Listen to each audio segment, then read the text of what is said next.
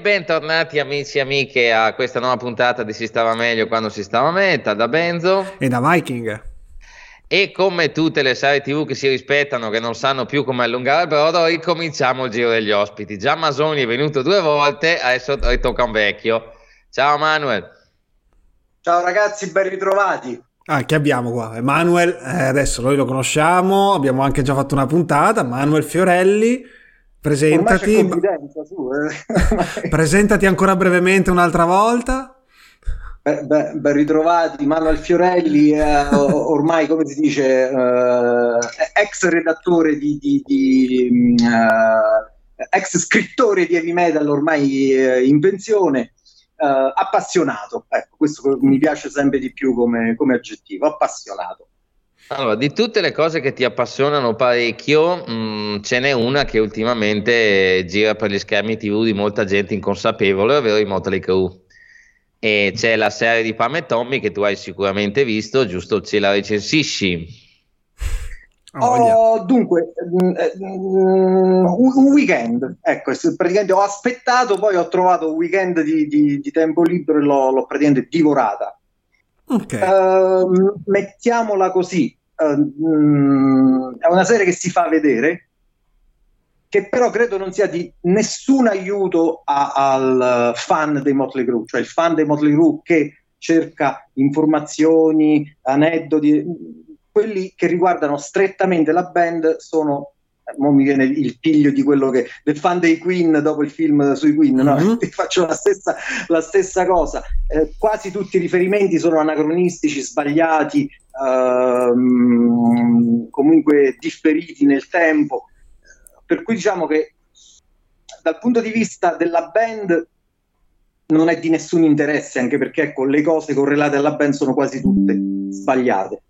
Al contrario, però, è una serie che si fa seguire, che, c'è, che, che ha, diciamo, un canovaccio che segue quella che, secondo molti, è la storia più o meno vera di quella vicenda tra Pamela Anderson e Tommy Lee, incentrata però essenzialmente sul periodo a cavallo del ritrovamento e quindi poi della diffusione di questo famoso. Ok, allora adesso eh, noi siamo tutti vecchi e pornofili, però è anche vero che tanta gente magari di preciso non sa. Adesso Stefano, riassumici per i giovani con tre G che cos'è, questi, cosa qua parla questa serie. Allora, questo è forse il primo grande vero found footage della storia.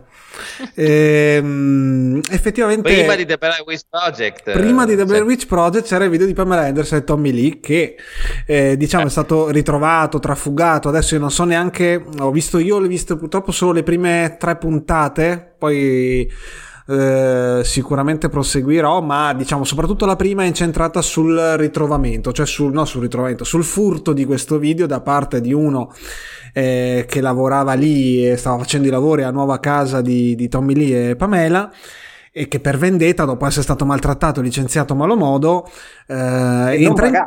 eh, senza, senza essere pagato. Questo è vero? Ecco, questo tu che sei un biografo quasi semi-ufficiale dei Motley Crue, questo è più o meno verosimile, o, ovvero?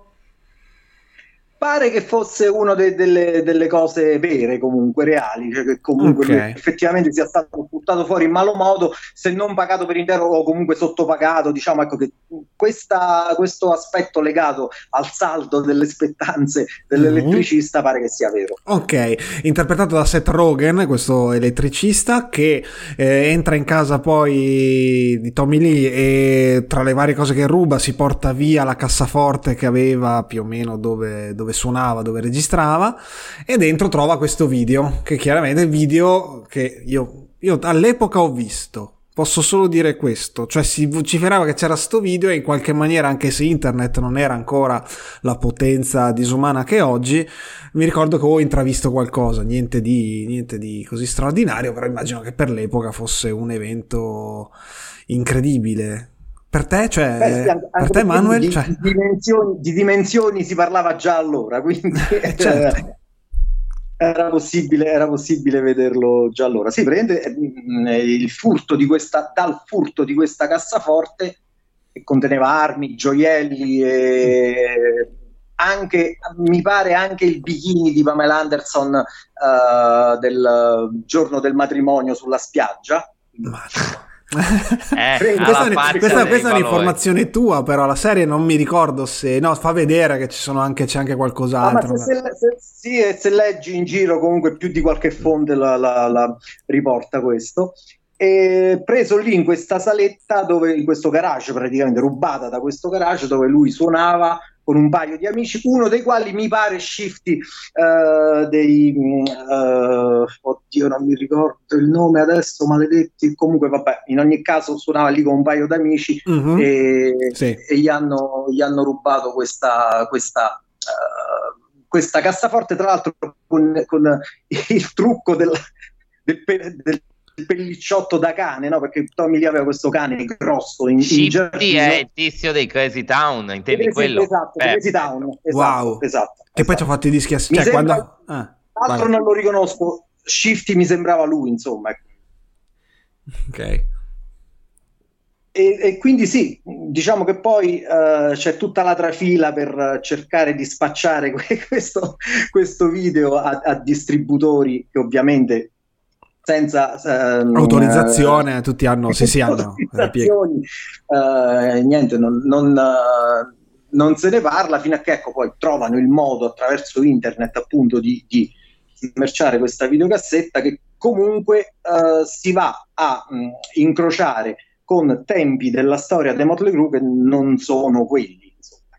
Non, eh, è come se le cose sono andate un po' diversamente, le cose raccontate della band rispetto a quelle eh, legate alla, alla video, videocassetta o alle okay. vicende personali della coppia, insomma. Adesso io non ho sì, sì, immagino sì. che poi la, la serie vada fino più o meno al fine rapporto loro, che poi è andato in crisi sì, anche dopo. La serie do... va, va praticamente fino al grosso modo al flop del film Barb Wire di, di, di Pamela okay. Anderson, e quello altrettanto clamoroso di Generation Swine, che dopo eh, diciamo a poche settimane dalla pubblicazione finisce già nella, nelle cassette del, delle offerte, insomma, ecco, quindi non va, non va oltre, non va, ecco, non, non copre la parte poi dei Methods of Mayhem, dove comunque sia eh, non solo diciamo Pamela Anderson compare nel video di Get Naked, ma in quel video ci sono anche dei piccoli frangenti proprio della famosa, del famoso videotape eh, rubato. Però tutta quella parte non viene proprio presa in considerazione, la serie termina prima. Ok, okay, okay. Quindi i dati storici e biografici della band sono alterati o sbagliati, lo spirito ah, secondo te però è giusto? Sì, cioè, sì, ma più che secondo me, diciamo, ecco, ho, ho avuto modo poi di leggere uh, molte dichiarazioni e, e di, che ne so, addetti ai lavori. Eh, lo spirito, diciamo che la storia segue un canovaccio che è mm, piuttosto verosimile. Okay. Uh, personalmente ho uh, visto um, il um, diciamo il soggetto Pamela Anderson con una um, trattato meglio di Tommy, secondo me, nel okay. senso che aveva una sua um, innocenza, diciamo. Cioè un... una sua innocenza, la sua sensibilità, cioè comunque de- dei tratti uh, che ad- addolcivano poi la, la, la, la vicenda.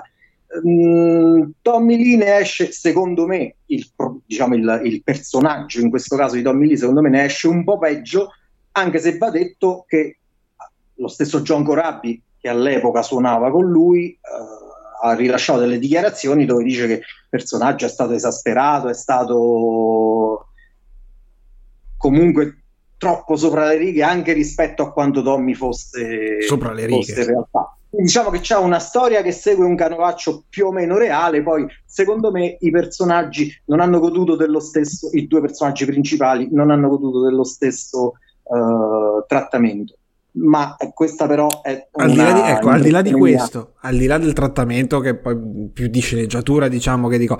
E i due attori come li hai trovati? Sebastian Stan lo conosciamo, cioè chi lo conosce perché ha fatto Winter Soldier nei, nei, nei film Marvel. Lily James trasformata completamente, perché quando mi hanno detto che Lily James, che è un'attrice eh, tra l'altro britannica se non sbaglio, ma molto magra, molto, molto longilinea, che invece andava a interpretare Pamela Anderson, che insomma è famosa anche per le sue forme, io sono rimasto comunque stupito positivamente da entrambi. Poi ci sono dei momenti di strabiliante somiglianza, lo dico proprio um, con poco timore di smentita.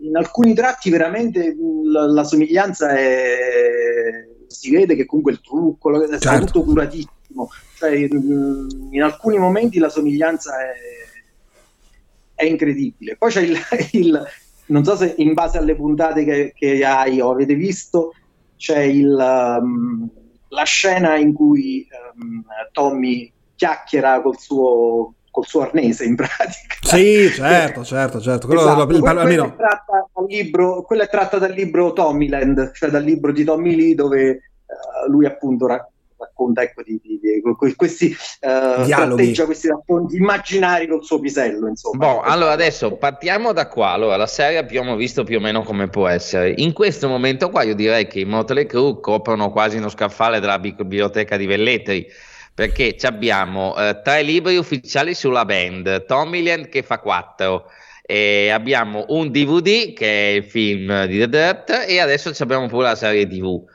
Mm, eh. C'è il, dell'altro il, gru- il gruppo ha, uh,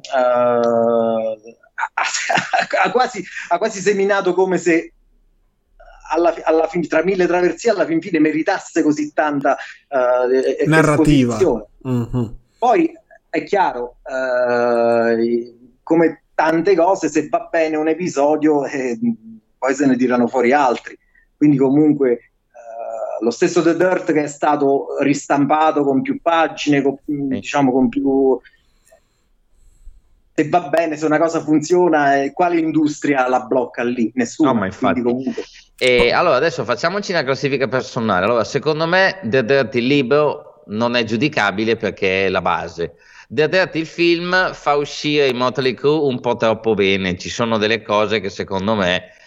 Eh, il, i morti ammazzati e i danni fatti alla gente vengono un po' buttati in cacciara, insomma, senza eh, parlare eh, del batterista eh, degli Hanoi Rocks. Basta essere esatto. un manager di un hotel del periodo, noi la vediamo ridendo che loro fanno gli scemi, ma hanno veramente fatto danni a cose e persone. Grazie. Ha quel problema e lì poi, secondo me, e poi c'è la, la scena della reunion che grida vendetta, poi niente di più falso proprio.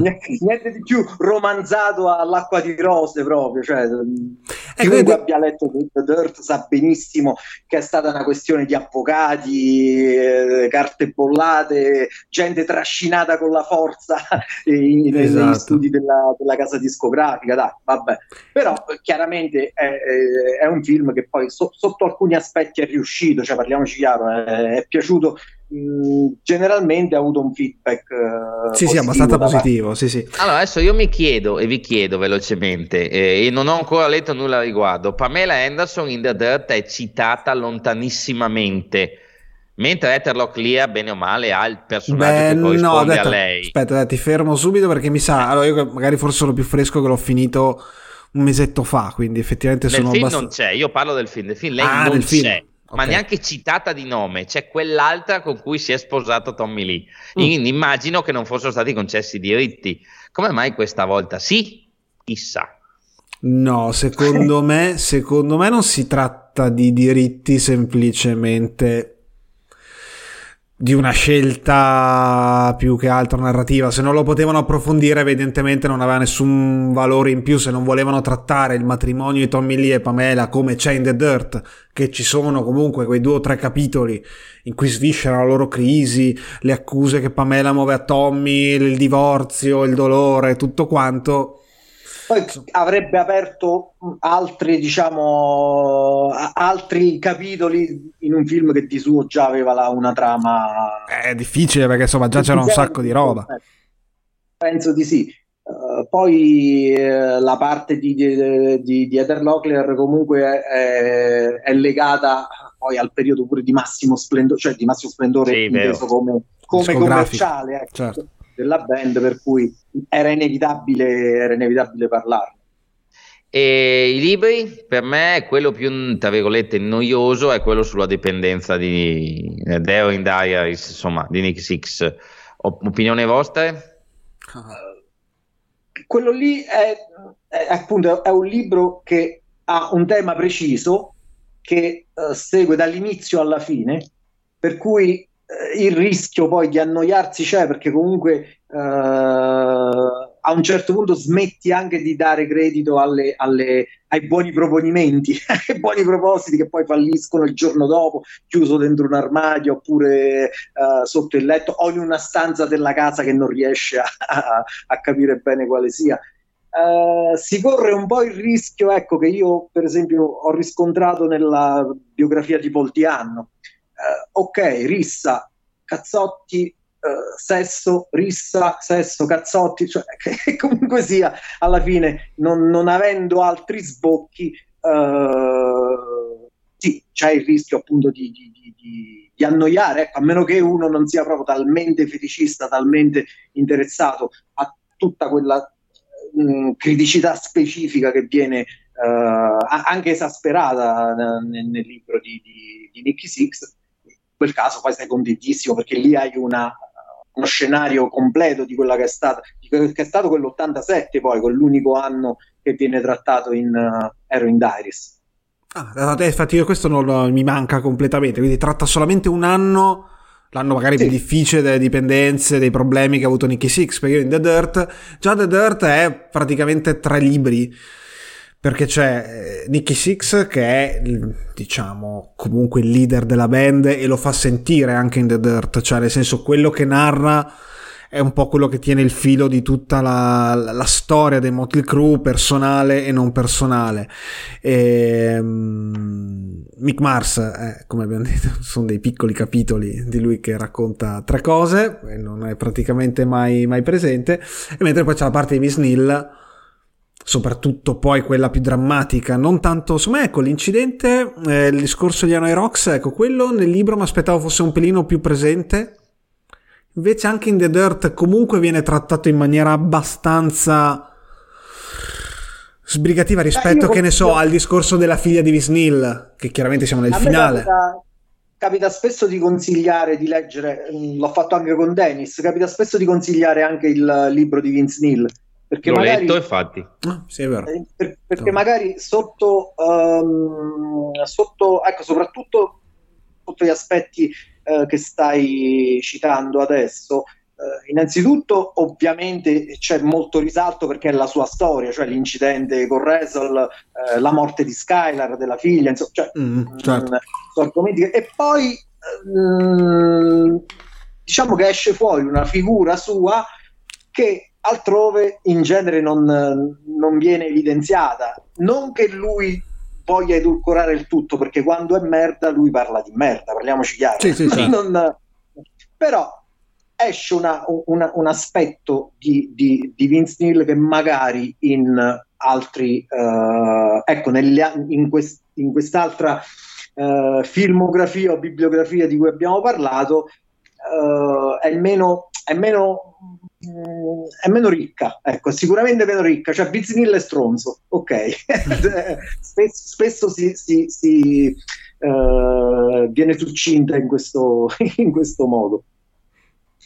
Boh, i Motley Crue ci portano alla seconda parte della nostra discussione. Tu sei andato a vederteli fino in Canada, ma tu hai anche una relazione particolare con il Canada, cioè tu non fai come la gente normale che va in Germania a vedere Keep It True, tu vai fino in Canada a vederti i Motley Crue, insomma. Sì. È stata l'ultima delle volte in cui sono andato in Canada, perché nel duemila ho eh, organizzato la mia vacanza estiva in Canada, semplicemente perché qualche mese prima sul sito della band avevo visto che a Ferragosto suonavano al Molson Amphitheater a Toronto, e via, è bastato quello per decidere di organizzare. Uh, era il, loro per qualche anno facevano questi tour estivi che chiamavano Maximum Rock uh, Tour. Uh-huh. Uh, l'anno, l'anno prima lo avevano fatto con gli Scorpions, nel duemila invece l'hanno fatto con uh, Megadeth e Anthrax. Quindi. E quando, quando però li ho visti io, gli Anthrax si erano già sfilati dal, uh, dal bill, per cui la, la giornata in cui li ho visti io erano Megadeth e Motley Crue come, come uh, headliner. Tra l'altro, così, come si chiamava? Molto... Ego Festival. Sì, tipo. lo chiamavano Maximum Rock, però comunque eh, a quel concerto nello specifico sono molto affezionato perché Uh, credo di essere uno dei pochi fan italiani che hanno assistito in carne ed ossa a un concerto di Motley Crue con Samantha Maloney delle Hall alla batteria, che sostituiva il povero Randy Castillo, mh, già malato, che a sua volta aveva sostituito sull'album New Tattoo uh, Tommy Lee, che nel frattempo si era dedicato a anima e corpo ai Methods of Mayhem. Grande scelta, tra l'altro, sia artistica che commerciale. eh, Quando vabbè. uno ci affiuta proprio... Eh? Mettiamola così. Con le donne è meglio, eh, per quanto poi non è che siano mai finite benissimo le sue storie, però sul new metal o il metal moderno... Mm. Ma è una sua grande passione, c'è poco da fare, mm. la... la, la... non lo ha mai nascosto. Io ricordo questa intervista di Tommy Lee uh, proprio nel periodo dei Methods of Mayhem, mh, dove uh, disse proprio serenamente, senza peli sulla lingua: guarda, i Methods of Mayhem sono quello che dovrebbero essere oggi Motley Crue dopo Generation Swine.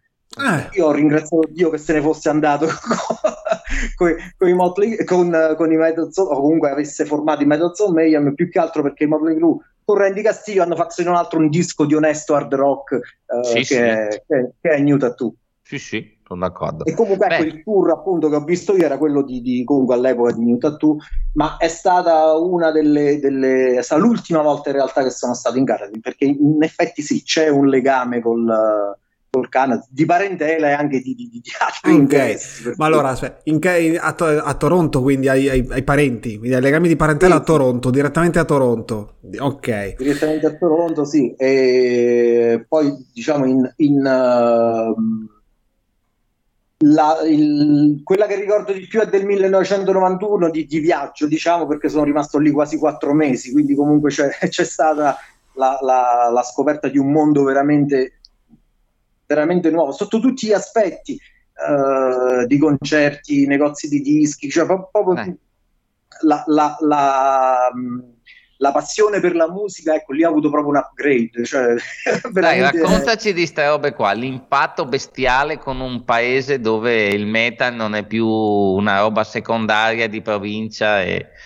Guarda, la, la, la prima cosa, ecco, di quel novantuno, la prima cosa che ricordo è che appena arrivato praticamente una delle prime cose fatte è mettere piede in un negozio di dischi a Toronto, poi in un secondo, poi in un terzo, e il vinile era già sparito. Cioè nel novantuno in Canada il vinile, già se tu chiedevi, ti dicevano guarda, trova il negozietto dell'usato, eh, era già una cosa morta e sepolta, quando qua diciamo ancora c'aveva una sua vita residua.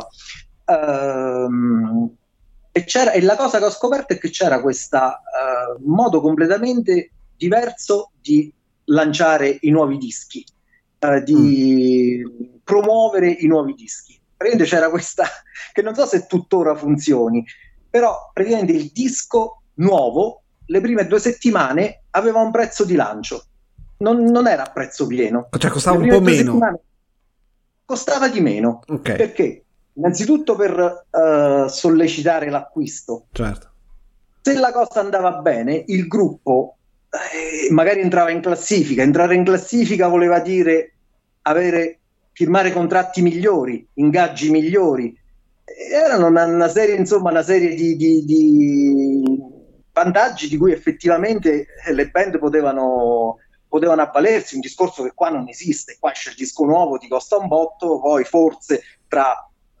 Invece là c'era queste due settimane, mi sembra, di prezzo di lancio, cioè un prezzo vantaggioso, e che dava appunto queste, queste possibilità, cioè magari un gruppo che avrebbe venduto di meno con questi prezzi che appunto invogliavano all'acquisto potevano vendere di più, eventualmente entrare in classifica e quindi godere poi di, di, di, di, oltre ai passaggi poi su Match Music, che era la M T V eh, canadese, e via discorrendo. Dopo due settimane il disco arrivava a un prezzo, chiamiamolo normale, ma non era mai come qua, come qua in Italia, insomma. E se stava così per un paio di mesi, dopodiché, diciamo, a tre mesi dall'uscita il disco entrava in offerta e ci rimaneva, cioè non, a parte okay. nomi, nomi grandissimi Cioè, ma tu dici, che, tu dici che appunto, cioè, costavano addirittura mediamente meno che in Italia i dischi? Sì, assolutamente. La, oh. eh, I dischi e i concerti. Eh, no. Lì c'era la possibilità veramente, se volevi, se avevi il tempo, il modo, le, le possibilità, tu vedevi un concerto al giorno se volevi. Cioè, c'era dai club agli, ai, agli stadi o ai, diciamo, ai locali medio grossi. Con uh, sette dollari, nove dollari, dieci dollari canadesi, quindici dollari canadesi, che all'epoca il dollaro canadese andava quasi di pari passo con la lira, cioè che ne so, diecimila lire, dieci dollari. diecimila lire, insomma, ecco, quindi uh, a prezzi del genere ho avuto la possibilità di vedere concerti che qua già all'epoca costavano trenta, trentadue, trentacinque, insomma, per capirci. Mm. Okay. E quindi c'era, c'era una grossa promozione, c'era una grossa promozione, la musica godeva di, di, di una grossa promozione che io qua francamente ho visto poco, o comunque mai con quella... Ma parli anche di... Io quando penso all'America, perché ecco, il, il primo po' in Amer- l'America, il Canada, insomma, comunque... Ehm... La prima cosa che mi ha stupito quando sono stato negli Stati Uniti è il livello di cartellonistica che hanno, ad esempio, anche per promuovere, quando sono andato io, promuovevano le serie di Netflix, cosa che a Milano e a Roma eh, sono arrivate negli ultimi due anni, ma loro già chiaramente forti quel tipo di promozione. Immagino si tratti anche di quello, cioè visivamente se usciva il nuovo disco dei, del novantuno dei Metallica, ecco, tra l'altro, eh, più o meno in quel periodo lì. Assolutamente, io ho avuto la, la, la, la fortuna di partecipare più per sfizio, ecco, più per curiosità che non per passione sfegatata per Metallica o Guns N' Roses, ma comunque di, di, di partecipare alle due aperture notturne, alla, alla, diciamo, all'apertura del negozio a mezzanotte in pratica. Sì, ecco, l'uscita, certo. Per, all'uscita sia del Black Album che i due User Illusion, e era, beh, era una, be- una bella, eh, comunque una bella atmosfera, ecco, se questi... Se questi eventi erano uh, sponsorizzati, non so, dalla Molson, che non so, cioè,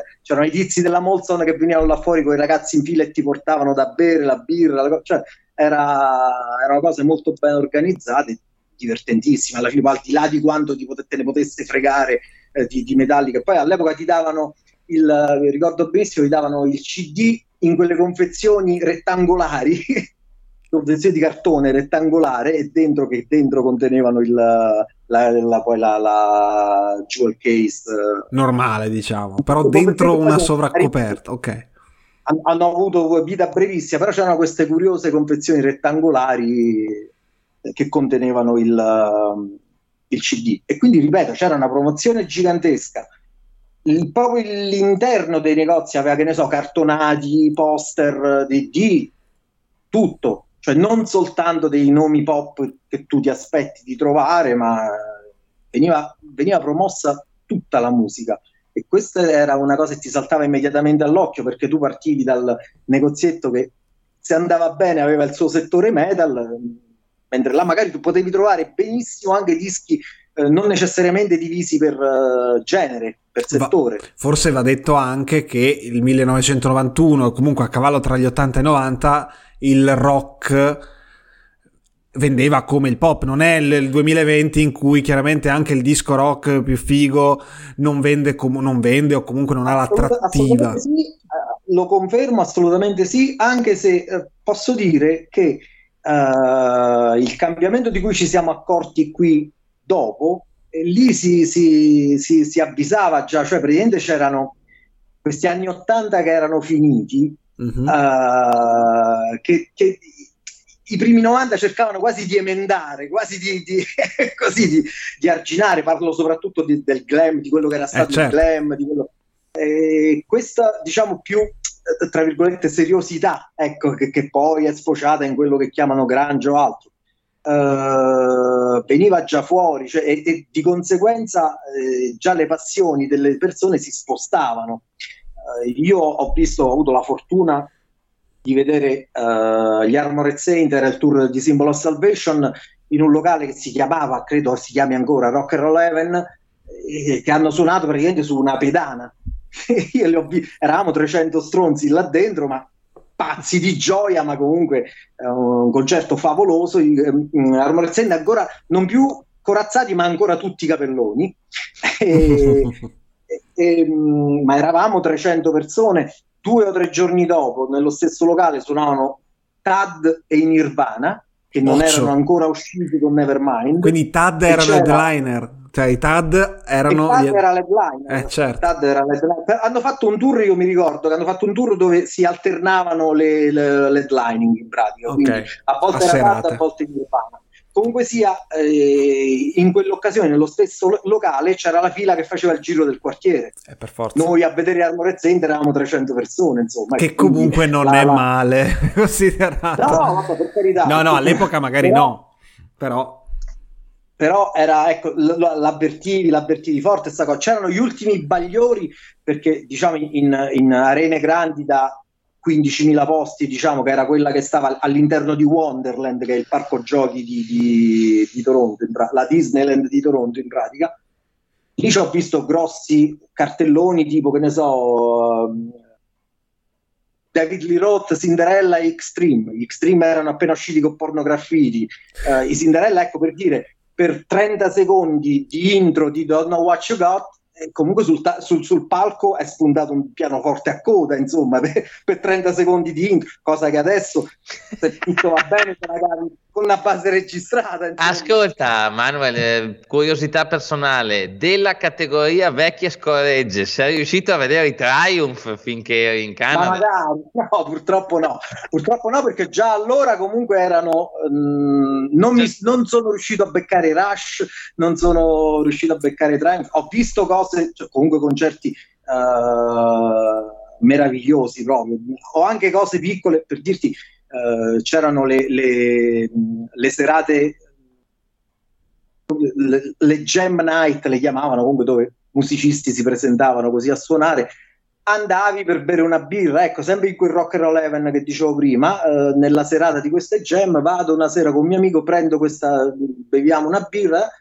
Che cazzo, c'era Frank Marino a suonare quella sera. Ma così, buonasera. Cioè, cioè, mi, mi sono sentito miracolato solo per quello, perché poi è stata una classica botta di culo, che stasera andiamo a bere una birra, suonano, chissà chi c'è, c'era Frank Marino, ecco, per dire. Mh, per, sì, quindi diciamo qualche mh, nome che volevo l'ho rintracciato, l'ho trovato, perché lì veramente c'era un concerto ogni sera. Sono riuscito a vedere i Great White nel loro, ecco, nel loro ultimo veramente periodo forte, uh, Aldo Nova che, che io adoro, cioè comunque una serie, cioè, sono passati anche gli Scorpions di Crazy World, ho visto anche loro, cioè, comunque sia, e a prezzi veramente incredibili, se, se, se, se pensi che, ecco, che un festival come uh, ecco, David Roth, Xtreme e Cinderella avrò pagato venti ventidue dollari canadesi, ecco, una cosa... una cosa del genere, ma non sugli spalti, e... cioè in platea normale come tutti. Sì, e c'era la... poi sempre sul, sul, per esempio sul, c'erano spalti, perché lì è, diciamo, è tipo anfiteatro, va? Quindi mm. c'erano spalti, c'erano posti a sedere e in piedi, e la, la, la, il classico prato, diciamo, sotto, sotto, sotto il palco. Quindi potevi avere tutte queste, queste, queste libertà di scelte. Alla fine non c'era neanche questa grande variazione di prezzo tra i posti a sedere il, il, e, il, il, il, sotto il palco, insomma. Quindi, nel momento in cui sei finito là e ti si è aperto un mondo, hai cambiato visione di quello che è la musica nostra, metal, hard rock, quello che è nell'Italia o no? Perché di solito quelle robe lì fanno un effetto elettroshock un po', e poi la gente comincia a dire, eh, però da noi, ma boh, che merda, eh, qua non ci stanno i concerti, non ci stanno i dischi. A te ti ha fatto quell'effetto lì o no? Io ho avuto, lo dico chiaramente, un, una sensazione di, di, di, di invidia eh, forte, forte, parliamoci chiaro, perché sapevo che di lì, cioè, comunque era una cosa temporanea per me, che quindi l'avrei persa, comunque l'avrei, sarei tornato qui con quello che era poi la... la, la la scena che conosciamo bene qua eh, in Italia. È inutile, adesso magari è un luogo comune, ma la differenza c'è, era enorme, era enorme. E, mh, un'altra cosa che posso dire, io non so se, se poi sia proprio una, una, una forma mentis che hanno, se sia proprio il modo di lavorare o okay, che, ma quando entravi nel negozio di dischi c'avevi proprio l'impressione che gli addetti volessero suggerirti, aiutarti, ehm, darti la dritta, ehm, che ne so, cioè, questo gruppo canadese che, eh, che io adoro, che sono i Tea Party, per esempio. Uhuhu, ero lì che volevo chiedertelo. Tanti cuori a Fiorelli che ascolta i Tea Party, bravo. Ah, io li adoro, scherzi, li adoro i Tea Party.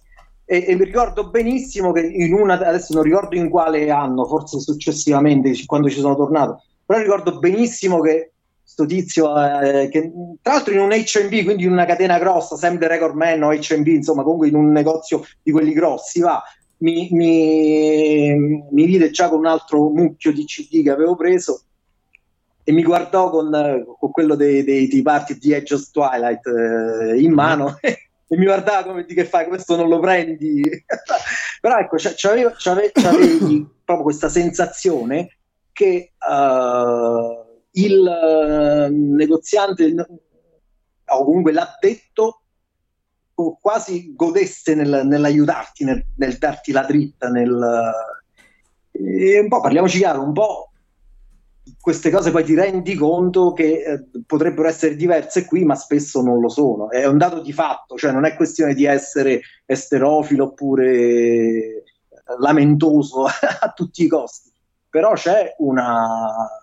c'era sicuramente in, in tutte le, l'ho riscontrata in tutte le occasioni in cui sono andato ci sono andato lì in Canada, insomma.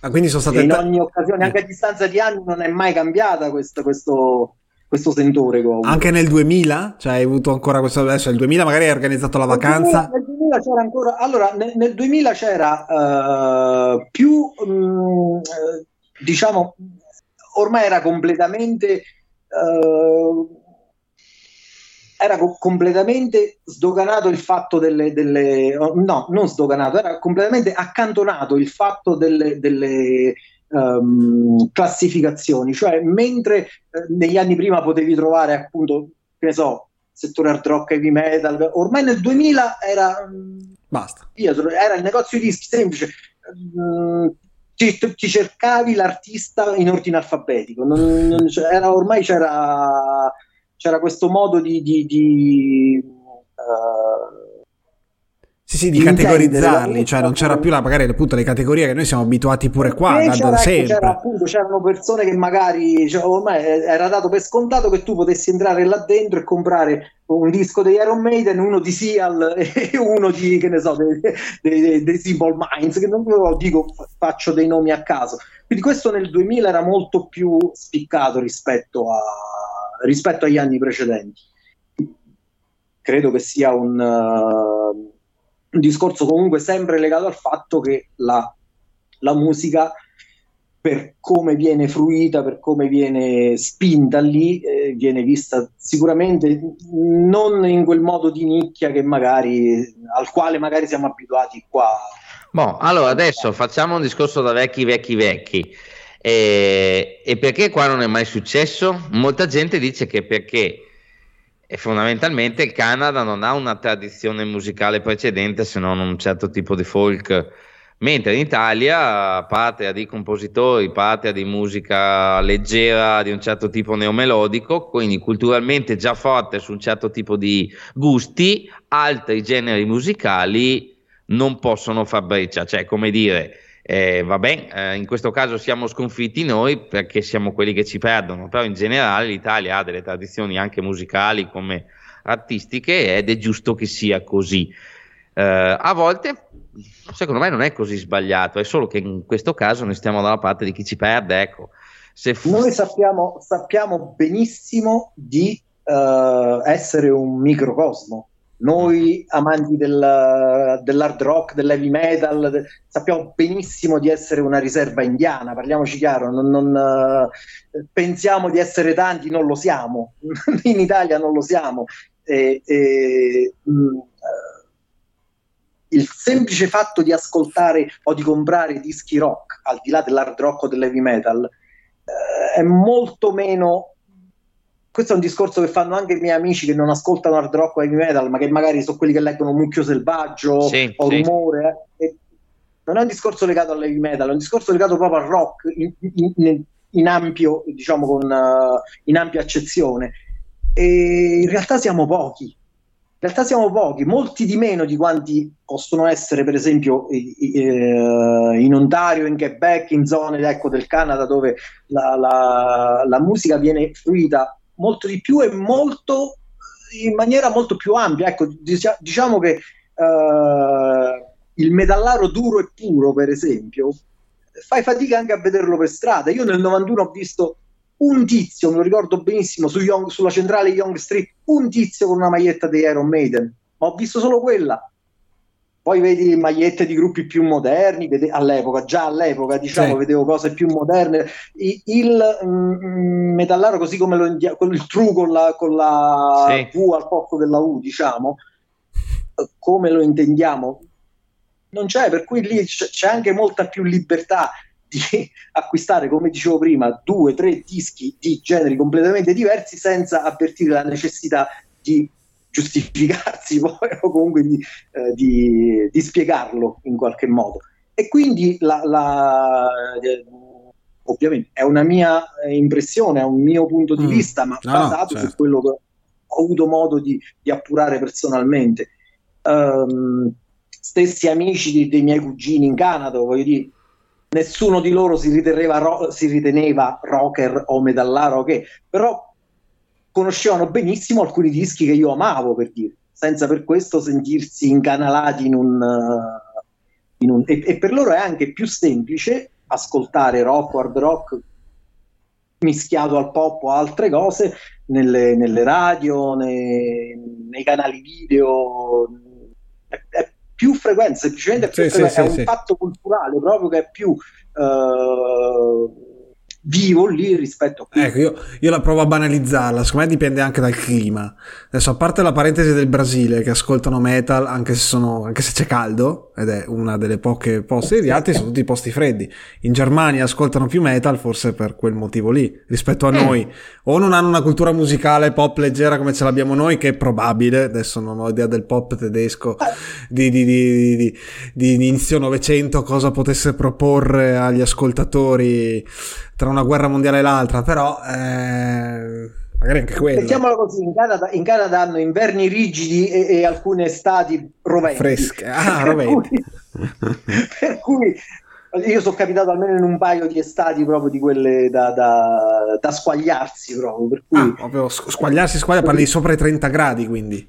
Assolutamente, ah. voglia, ci sono state, però eh, ecco, mh, ripeto, è semplicemente un, un modo di intendere la musica che è eh, molto diverso. Noi siamo pochissimi e, e tendiamo anche a autoghettizzarci. Eh, esatto, esattamente, esattamente. Io sono più true di te, eh, io eh. sono più...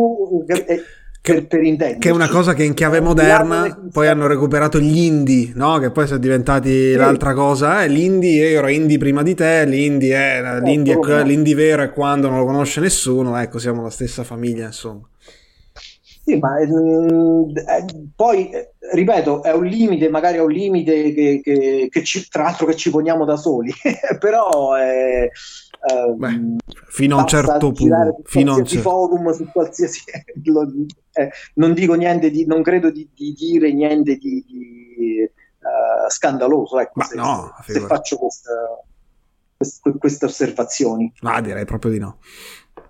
Ok, mm, io direi che abbiamo anche stavolta fatto un bel giro panoramico. Dai, sparaci tre titoli di dischi che tutti dovrebbero conoscere di band canadesi. Uno dei Tea Party, l'abbiamo detto, poi, e non dire gli Anvil, che non sono neanche canadesi. Come non sono neanche canadesi? Gli Anvil non esistono, sono una fabbricazione delle lobby cinematografiche che avevano bisogno di fare un bellissimo documentario, di fare un finto documentario. Ok, no, allora peccato.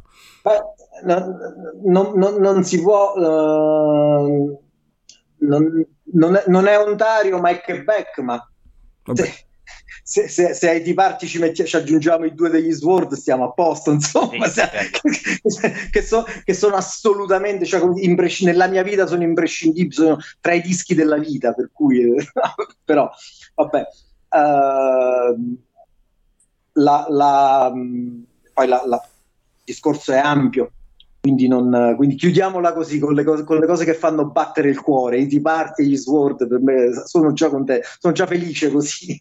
Ah, un, allora io ho avuto occasione di intervistarli Tea Party all'epoca, ho fatto un'intervista telefonica duemilaquattro duemilacinque quando i dischi erano già su Inside Out. E, e una roba che mi ricordo di quella conversazione lì bellissima è stato il fatto che io gli chiesi ehm, come vivete il fatto di essere un paese dove le distanze sono ampie e il numero delle band famose è minore degli Stati Uniti, e lui mi ha risposto è la stessa roba che nella Svizzera, eh, nei paesi dove le band sono poche sono distintamente proprietari di una, di una identità propria. Se pensi a, lui mi aveva, mi ricordo bene, mi ha detto se pensi a noi, ai Voivod, uh, agli Envil, comunque sono band che suonano come quella band. Eh, il fatto di essere meno, le distanze sono ampie, ci, ci dota della possibilità di darci una personalità propria, anche perché non ci influenziamo uno con l'altro, perché sono duecento chilometri tra una sala prova e l'altra. È un discorso che mi rimase molto impresso ed è un discorso che poi ho risentito, non personalmente ma che ho letto, fatto dal, da Tom Fisher dei Celtic Frost, che disse la stessa roba dalla Svizzera.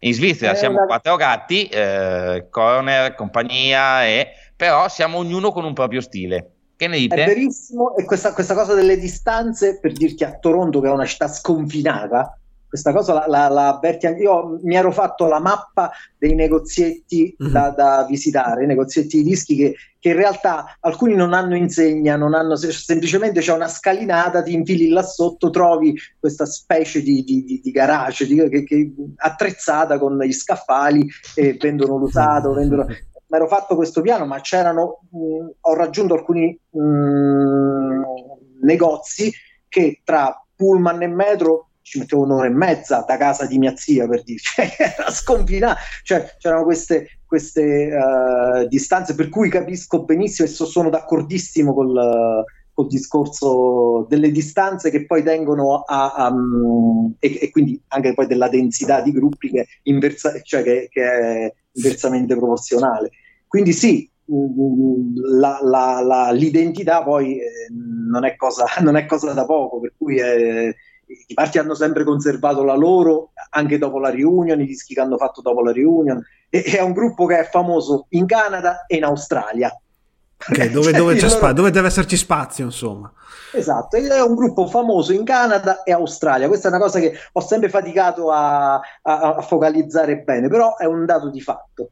Ok, adesso chiudo io con uh, la, una parentesi. Tu hai fatto la parentesi di cuore, faccio la parentesi quella comica, come spesso mi capita. Un'altra cosa, e faccio anche il gancio, un'altra cosa che però cerca di tenere insieme le persone è Cameo, il servizio che, non so se hai ascoltato l'ultima puntata, abbiamo parlato con... con Carlo ehm, l'ultima puntata, che è questo servizio che ti permette di mh, avere dei messaggi d'auguri personalizzati da parte delle, di, di persone sì. mediamente famose. Ecco, siccome eh, se cerchi metal al primo posto c'è Tommy Lee dei Motley Crue, ovviamente, che si fa pagare cinquecentosessantatré euro, tu tu che chi, chi meglio di te potrebbe spendere, magari non li hai, però dici magari, ma chi meglio di te gradiresti una telefonata personalizzata di Tommy Lee, eh? Che ti fa gli auguri di compleanno? Non lo so, insomma deve essere un'occasione, perché comunque sborsi, sborseresti qualcosa, insomma.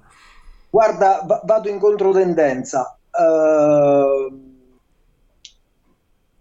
mi piace, mi è sempre piaciuto che, che gli eroi restassero eroi. Ok, no no, infatti nel senso che Che, um, l'eroe che mi parla non è più eroe, non è più, nel senso e, e, e, non mi piacerebbe, ecco, in questo senso mi piace pensare che questi personaggi che poi con, con tutti eroi intesi ovviamente come in senso relativo, certo, certo. Beh, certo, mi piace pensare, ecco, che ci sia, poche volte, ecco, mi è capitato di, di eh, parlare con mh, alcuni tra i miei artisti preferiti, diverse volte con Kip Winger, per esempio, che è, un, che è uno che io adoro sia solista che con, che con la band, e oltretutto sono sempre abbastanza impacciato, un po' imbecille, quindi non, non ho, non ho mai, neanche bei ricordi poi di quei momenti, perché vorrei dire tante cose e non ne, non, non ne dico poi nessuna. Ci ripensi per due delle settimane, ah cazzo potevo chiedergli. Sì, sì, sì, sì, sì. Per cui ecco, no, non mi piacerebbe, mi piace pensare che, diciamo, di, di parlare con gli amici della vita reale, ma che gli eroi restino così intoccabili, anche perché poi, eh, poi si smitizzano in qualche modo, si, si, si sì, abbastanza. Perdono quell'aura. Però John Corabi quarantacinque euro, eh? John Corabi già, già più abbordabile, te lo dico, eh? Cioè, cioè un no, decimo... l'ho, visto, l'ho, visto suonare, l'ho visto suonare a, a, a Roma per molto meno di quarantacinque euro, da solo, da solo con la sua chitarra. Tra l'altro in, quella, in quell'occasione gli, gli, mh, mi sono fatto autografare la pagina di The Dirt, dove c'era scritto soltanto "cazzo sbrigatevi, cazzo decidetevi", non ricordo, ma comunque quell'unica frase.